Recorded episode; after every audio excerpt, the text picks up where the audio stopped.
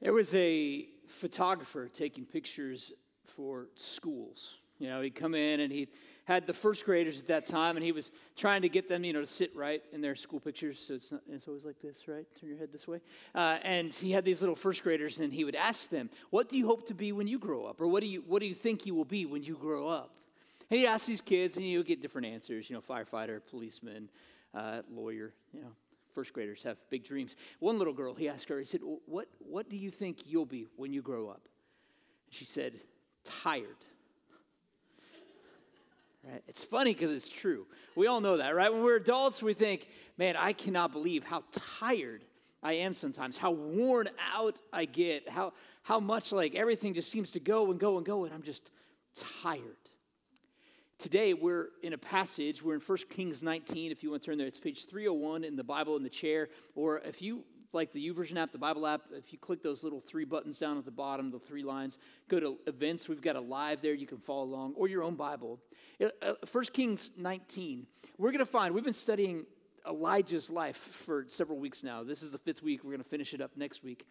But we're going to find that after all of these things that have happened in his life, Elijah is tired. He's worn out. I mean, I, I don't think any of you have come in here tired this morning, have you? Anybody tired a little bit this morning? Yeah, I am, just a little bit. It's my own fault. I woke up too early yesterday um, and didn't see any deer. But, you know, it's okay. So uh, I'm a little tired, but that's okay. We all get tired in life. And a lot of times, what we find is that instead of stopping, like Elijah had to learn how to do, we like to run. Remember, James 5:17 tells us that Elijah was a man with a nature like ours, or a man just like us. And I think that's comforting.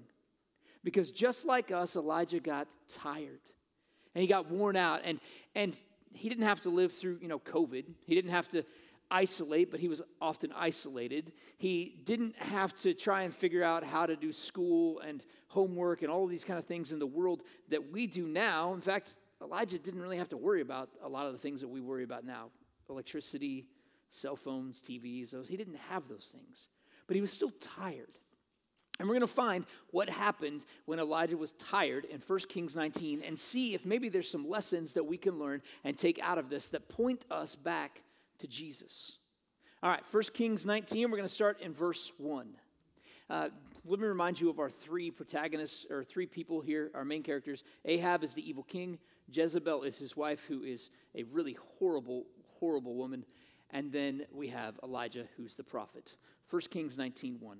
Ahab told Jezebel all that Elijah had done, how he had killed all the prophets with the sword, 450 of them, after God came down in fire. Then Jezebel sent a messenger to Elijah, saying, So may the gods do to me and more also, if I do not make your life as the life of one of them by this time tomorrow. And when she said this, he was afraid. He arose and ran for his life and came to Beersheba, which belongs to Judah, and he left his servant there quick backstory Elijah had left Zarephath, the widow. He'd gone back to Israel. He had done this miraculous thing where God, actually, God did the miracle. God came down and fire, consumed the altar where all of the prophets of Baal were, all the people of Israel were coming back, and God had said, spoken through Elijah and brought down fire. And then they slaughtered the prophets. And then Elijah ran for 30 miles ahead of King Ahab when God brought rain on a land that had had drought for 30 years. So here he is in Jezreel thinking, man, maybe everything's going to be good. But the king tells his wife what's happened, and she says, I'm going to kill you. And then he ran. He came to Beersheba, which belongs to Judah, left his servant there. But he himself went a day's journey into the wilderness, which is about 15 miles, and came and sat down under a broom tree. And he asked that he might die, saying, It is enough now, O Lord. Take away my life, for I am no better than my father's. And he lay down and slept under a broom tree. And behold, an angel touched him and said to him, Arise and eat. And he looked, and behold, there was at his head a cake baked on hot stones in a jar of water. And he ate and drank and lay down again. And the angel of the Lord came a second time and touched him and said, Arise and eat, for the journey is too great for you. And he arose and he ate and drank and went in the strength of that food 40 days and 40 nights to Horeb, the mount of God. There he came to a cave and lodged in it. And behold, the word of the Lord came to him, and he said to him, What are you doing here, Elijah? And he said, I've been very jealous for the Lord, the God of hosts. For the people of Israel have forsaken your covenant, thrown down your altars, and killed your prophets with the sword. And I, even I, only am left, and they seek my life to take it away. And he said, Go out and stand on the mount before the Lord. And behold, the Lord passed by, and a great and strong wind tore the mountains and broke in pieces the rocks before the Lord. But the Lord was not in the wind. And after the wind, an earthquake, but the Lord was not in the earthquake. And after the earthquake, a fire, but the Lord was not in the fire. And after the fire, the sound of a low whisper. And when Elijah heard it, he wrapped his face in his cloak and went out and stood at the entrance of the cave. And behold, there came a voice to him and said, What are you doing here, Elijah? He said, same answer, I've been very jealous for the Lord, the God of hosts, for the people of Israel have forsaken your covenant, thrown down your altars, killed your prophets with the sword, and I, even I, only am left, and they seek to take my life, to take it away. And the Lord said to him, Go return on your way to the wilderness of Damascus. And when you arrive, you shall anoint Hazael to be king over Syria. And Jehu, the son of Nimshi, you shall anoint to be king over Israel. And Elisha, the son of Shaphat of Abel Meholah, you shall anoint to be prophet in your place. And the one who escapes from the sword of Hazael shall Jehu put to death. The one who escapes from the sword of Jehu shall Elisha put to death. Yet I will leave 7,000 in Israel, and all the knees that I have not bowed to Baal, and every mouth that has not kissed him. There's a lot going on here, so let's just kind of break this down. Elijah is worn out, he's tired, he's exhausted, he's basically at the point of burnout.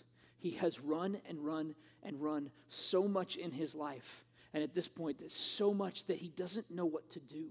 You ever been there where you're just like, I am burnt out, I'm tired, I'm worn out, I don't really know what to do? That's where Elijah is. Many times when we're in this position, we do what Elijah did. We've been running, running 30 miles at this point to get to Jezreel, and then somebody says, I'm going to kill you, I'm going to take your life.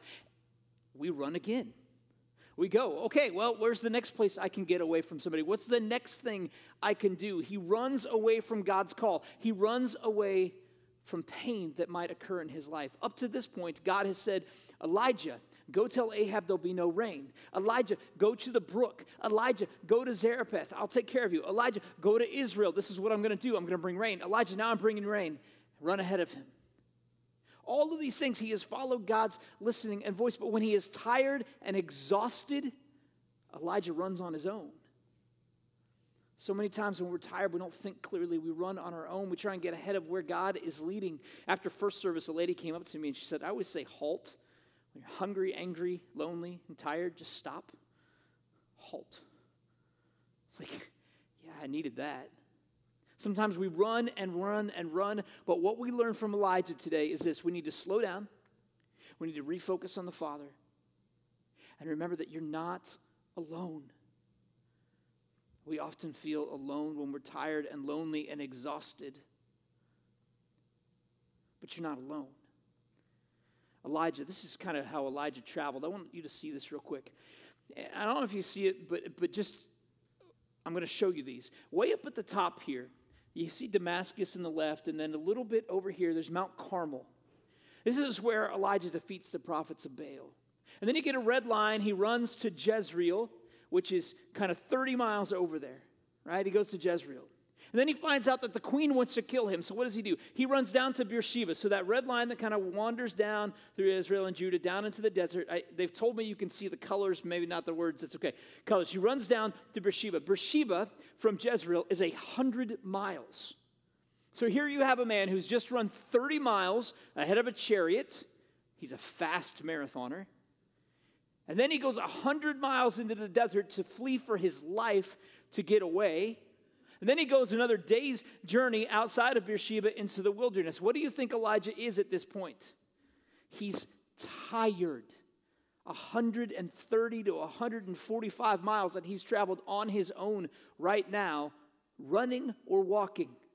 He's tired. Some of you drive that far in a car and you're tired, right? We did that the other day. Tyson and I went up to meet Titus for lunch in Joplin, and, and Tyson slept most of the way and I was tired most of the way. And then my 17 year old decided to tell me how to drive. That didn't go very well because I was tired. This is Elijah. He's in Beersheba. He's tired. So what does he do? He lays down under a broom tree. This is what a broom tree looks like. It's kind of like a, a weeping willow almost, except not falling. This big shade tree. Elijah gets to this place, and what does he do? Do you see what he does? This is my favorite, one of my favorite things in this story. There's a lot of good things here. Elijah came and sat down under the broom tree. This isn't my favorite, but he asked that he might die, saying, It's enough now, O Lord. I'm no better than my fathers. You ever been there, like you're tired and angry and just exhausted, and you're like, I am no better than anybody else. It's enough. God, just let me die. like, everybody leave me alone. I don't want to see anybody. Just let me be alone. It's so fascinating to me that Elijah here has gone from the elation of the mountain, Mount Carmel, like this joy, this incredible thing that God did, bringing, bringing down the prophets of Baal, bringing down rain, to exhaustion. So many times we're on this mountaintop high, and then when all of the experience, all that we've planned for and prepared for has left us, we are exhausted. And we need rest because we're not thinking clearly. The attacks of the enemy are easier. We're more susceptible to what he's going to say. And Elijah gets to this tree. He's like, It's enough, God, just let me die. And God says, Yeah, no, you're not going to die. In fact, you're never going to die. Uh, you're not going to die. Just take a nap. So he does. At his weakest moment, Elijah needed a nap, he needed rest, and God provided rest. He lays down under a broom tree sleeping for who knows how long. I love that this story doesn't tell us how long Elijah slept. It's kind of like a teenager on a Saturday morning, except it's afternoon when they wake up. You know that, right? Remember those? Anybody ever done that? It's like 12 o'clock, 1 o'clock. You're like, I think I went to bed at 10, midnight. I don't know, but man, I'm still asleep. Elijah needed rest. He gets tapped on the shoulder. The angel of the Lord, that's a big deal. The angel of the Lord shows up, says, Hey, there's a, um, some bread here, cake, a cake for you, and some water. That must have been the best tasting cake of all time, by the way. I've been thinking about that this week, these random things pop in my head. I'm like, man, God made you a cake, baked you a cake, said, Here, rise and eat. So he wakes up and he eats this baked bread. Have you noticed how often food shows up in Elijah's story? God is constantly providing food for him, constantly giving him his basic need. At his point of burnout, he needed a nap. He also needed food. And when Elijah needed food, what did God do? He provided food. He constantly provides what he needs bread and water all over the story. Sometimes we just need food, right? Sometimes we just need food. He falls back asleep. God wakes him up again. The angel of the Lord wakes him up again and says, Hey, here's some more food. Rise and eat because the journey is too long for you. There's something that you have to do ahead of you. I'm leading you in a new place right now, so I need you to eat so that you have enough strength. Can we flip this real quick? I think a lot of us are hungry and tired and angry and all of these things, not because we're not getting enough rest in our lives, but because we're ignoring what we need. We're spiritually hungry, and it's like, you know, you need a good meal. You ever that? Like, you're really hungry, and instead of going and getting a good meal, you go for the chips or the ice cream. It doesn't really satisfy, so you want more food later because it didn't really satisfy you, didn't give what you need we're spiritually hungry and we go to Facebook or Instagram or Snapchat or we go to the news cycle, we watch what's happening with the presidential election and we get more worn out, so then we go eat more chips and ice cream because our focus is all off. And when we're spiritually hungry, we need to go to the Word. We need to seek what God has in store for us the bread and water that we need. If man does not live on bread alone, but on every word that comes from the mouth of God, if Jesus was able to quote that, if the people in the Israelites knew that, then we need to be aware. There is sometimes we have spiritual need and we're looking for other solutions, and they're all going to leave us wanting something else. God provides the food we need. We need to focus on Him. We need to slow down because we run and run and run. Oh, maybe maybe uh, if I keep myself busy, I won't think about the things that I need to think about. I won't focus on what I need to focus on. Maybe if I keep running, maybe if I keep trying to fill all the gaps, then slowing down won't ever happen, and nobody will ever remind me that I'm broken because we're all broken. We need spiritual food. We need to focus on the Father. Remember, you're not alone. Elijah slowed down to refocus, and God said, Look, the journey that you have to go on is still great. It's not going to be easy. You have to go to the mountain now. How long does it say that it took Elijah to get to the mountain of God? Verse 8 40 days and 40 nights to Horeb, the mountain of God. Now, this journey was about, oh, another 200 miles. Normally a 10 day journey for somebody like Elijah, but for some reason it says it took him 40 days and 40 nights. Now, 40, like we learned about last week, the number seven is significant biblically. 40 is significant. I mean, think about it. The rain fell on Noah and the ark 40 days and 40 nights. The people wandered in the desert for 40 years when they disobeyed God. 40 years they were in Philistine captivity. Moses spent 40 days and 40 nights on the mountain fasting and praying when God gave him the Ten Commandments. Jesus fasted for 40 days and 40 nights. 40 is a big deal. Jonah told the Ninevites they would have 40 days to repent. 40 is significant in the Bible. And here in our story, Elijah takes 40 days and 40 nights to get to a mountain that should have taken him 10 days. He slowed down. He found time to focus on things. Maybe it was this focus on what God was doing in his life. Maybe it's this focus on where he needed to be. Slow down, focus on the Father. Summer of 2018 was, uh, I was kind of exhausted. Uh, we had had a lot of change here at the church. Um, it had been six months of two of us on staff. I'd taken a master's class at the same time, which was not a wise decision. We were exhausted and worn out. Our family was worn out. We had literally just remodeled all of this, which was incredible the way God showed up, and you all showed up to be his hands and feet to do that. And we were tired, you know, kind of weak, tired, and needed some rest. And God provided rest and counseling later, but um, provided rest in that moment. Hey, counseling is really good for me, by the way. It's been very healthy but he provided rest. July 22nd, we moved in here. Everything looked kind of like it does now. It's got a couple years wear on it now. And our family was like, we're out of here. And we left. We left on vacation 10 days of driving and sleeping in tents, which, yes, is restful. Somewhat. The big family like ours. And we drove and we went and we got away, and most of the places we were, cell phones didn't work, and so there was no worry about, you know, answering a text message or an email or trying to get a hold of somebody at church. We got home three days later. I went into the mountains to backpack with some of the guys from church. I mean, I needed rest because I was at the point where I had been running and running and running and doing so much that I was either going to fall apart. Like, I, I, I mean, I, I was, I was going to fall apart. And it wouldn't have been healthy for anybody. It wouldn't have been healthy for my family. It wouldn't have been healthy for the church. It would not have been healthy. But God knew, hey, you need rest. So many of us run and run and run, and we never rest. Those three weeks were some of the best things in my life because I needed rest. God knew that Elijah needed rest.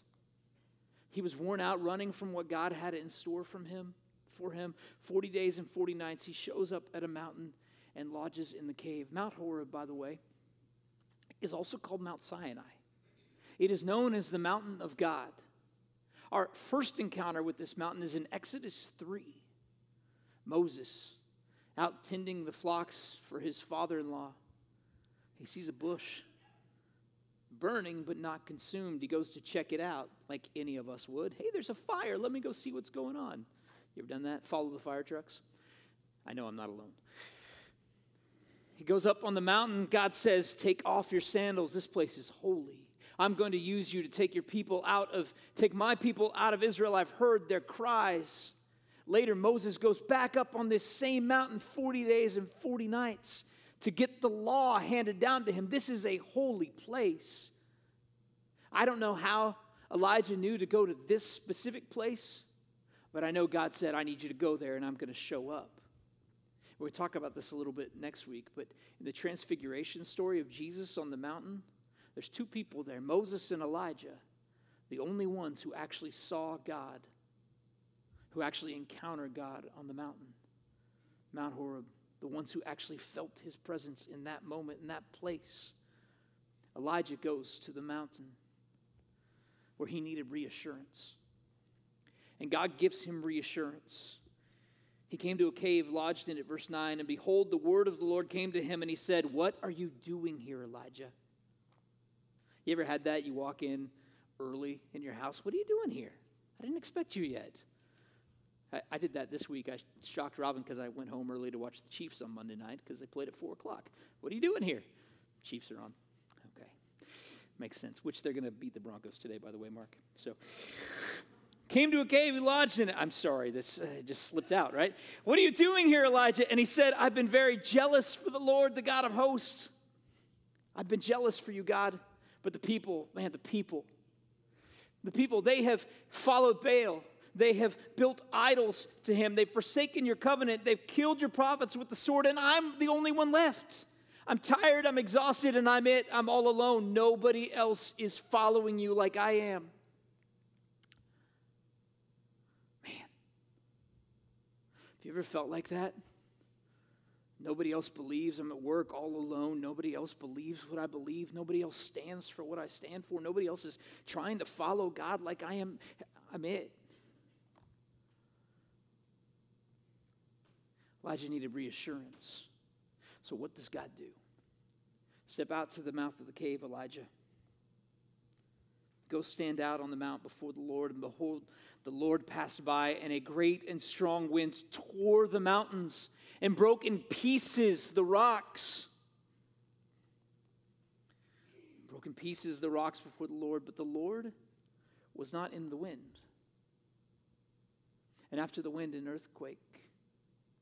But the Lord was not in the earthquake. And after the earthquake, a fire.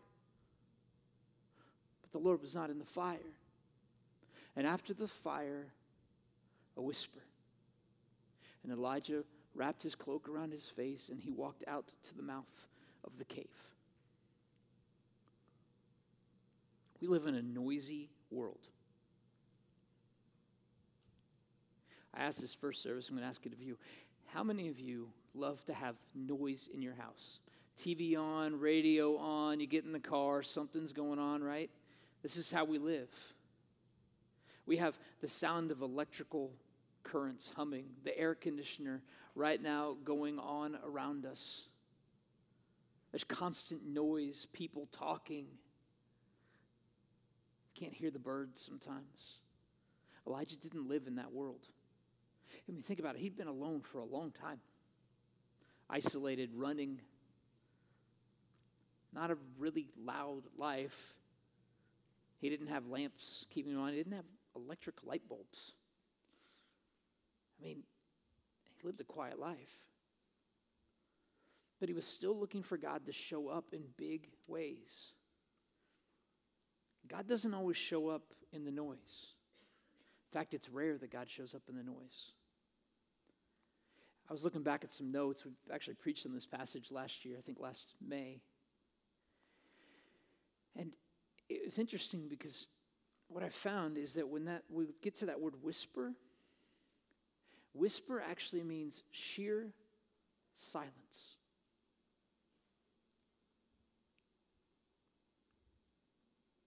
The Lord was not in the wind that broke up the mountain. He was not in the earthquake. Can you imagine an earthquake shaking the very foundations of a mountain that you stand on? He was not in the fire. Fire had come down on that mountain before. God had been in that fire in that burning bush, but not this time. No, God was in the sheer silence. Elijah had run and run and run and believed that he was alone and all of these things, that God had to get him to the point that he was still. Be still and know that I am God. And he was in the silence. And Elijah walked out, and the Lord said, What are you doing here, Elijah? He said, I've been very jealous for the Lord. I've been very jealous for you, God, the God of hosts.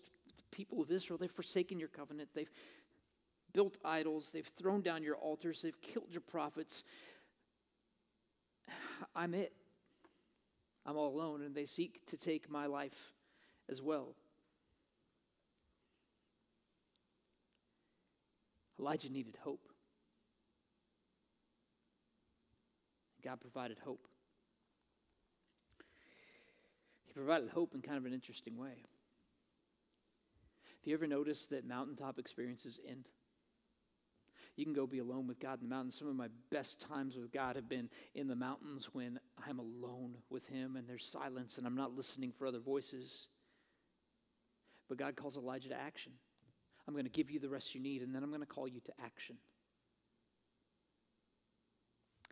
He calls him to action. He says, Okay, here's the deal. You're going to go back through Damascus. Let me show you the map again. This is our map. Mount Sinai, way down at the bottom. There's a purple line from Mount Sinai that goes all the way up to Abel Meholah. And then he goes all the way back up to Damascus. That's a long journey, once again. The difference is he's not running tired. He's not running weary. He's running full of rest because God has called him to rest. Elijah goes up. God says, Okay, here's the deal. You're going to go through Damascus. When you arrive there, appoint, anoint Hazael to be king over Syria, anoint Jehu, the son of Nimshi, to be king over Israel, and, uh, and Elisha, the son of Shaphat of Abel Meholah, you shall anoint to be prophet in your place. Like I'm giving you hope, letting you know you're not alone. There's other people here, and they are on my side, and you're going to appoint them to places where they can honor me. And also, by the way, Elijah, you think you're alone. There's 7,000 people in Israel who have not bowed the knee to Baal. You are not alone. You are far from alone. There are thousands of others who are following God along with you. But Elijah could not have got to this point where he found the hope that he needed if he did not do what? If he did not slow down, if he did not spend some time focusing on the Father first, and remember that he's not alone. Somebody had to speak into him. Somebody had to say, Look, you're not alone. God had to tell him, You're not alone. It can feel alone sometimes following Jesus, especially right now. Elijah had no election cycle to follow, he had no old men yelling at each other. He didn't have people telling him what to believe all the time. He didn't have a 24 hour news channel. He didn't have a phone in his pocket where he could see things all the time. He just needed rest. Needed to remember who God is. He needed to focus on the Father. He needed to take a journey that took him a little while to get there. To be reminded on the cave of who God is. Our world is full of noise. We struggle to rest. So, what do we do? If Elijah had to get away, travel to a mountain, we know that's not always feasible for us. We're not going to walk 200 miles to get there. We're not going to see the, the, we know there's hope. How do we find that hope? We got to focus on Jesus.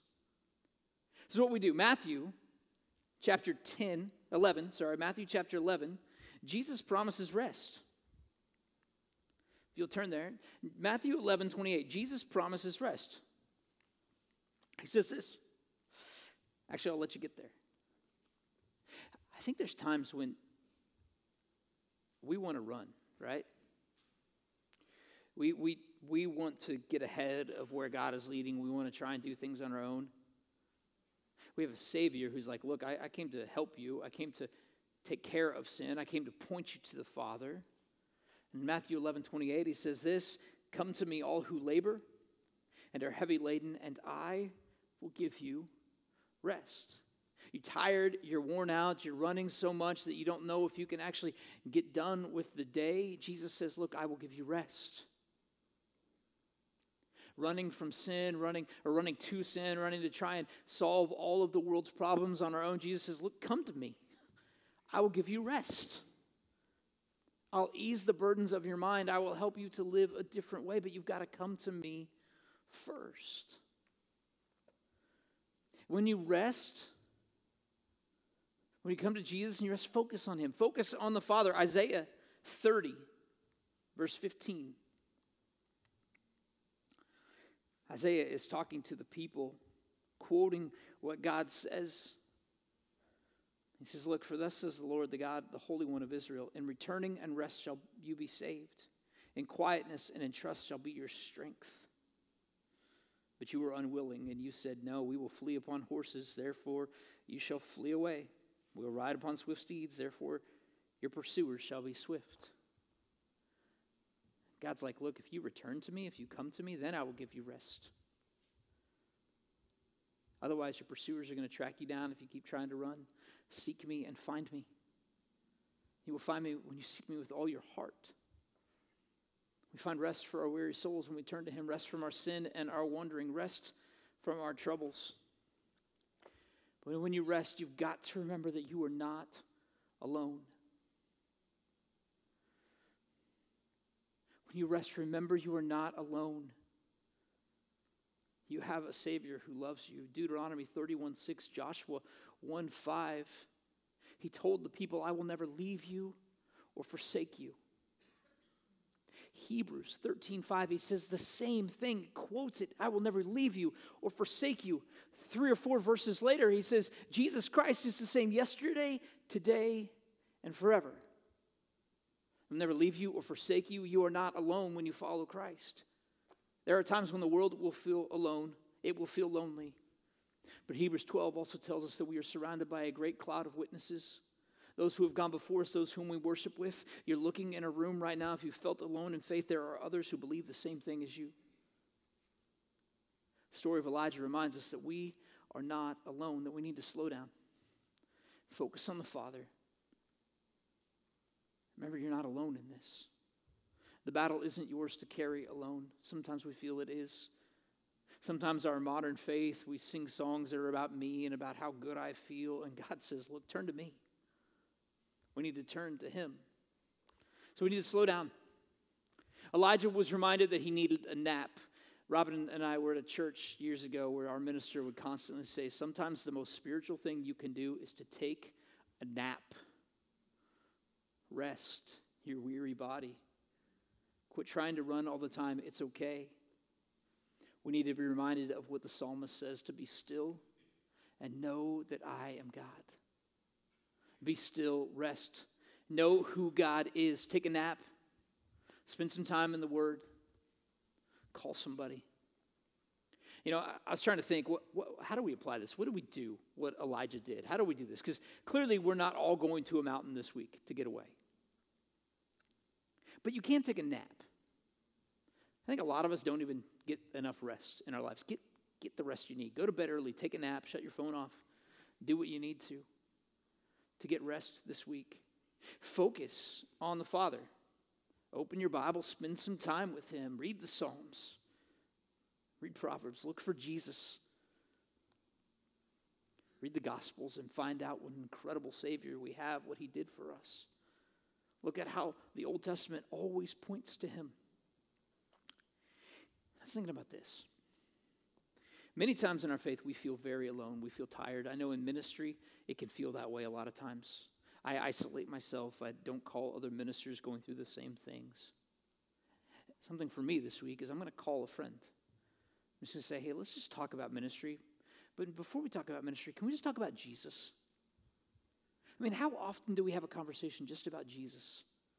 Remembering we're not alone in this. Like there are others who love him Let's focus on Him together. Take a nap, read your Bible, focus on Him, but call somebody else and say, Can we just talk about Jesus this week? I just want to remember I'm not alone.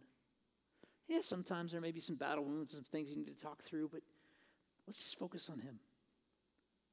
The lesson I think that we can learn from Elijah today, we're not done with his story. We're going to see kind of the end of it next week. Is that sometimes, as people, we just need to slow down. Would you pray with me? God, I'm really grateful for you. I'm thankful for a reminder in my own life today that slowing down is okay. That there will always be troubles, there will always be hardships in the world, there will always be things that I'm running toward that may not satisfy, but you will always satisfy. God, I pray that your will would be done in my life.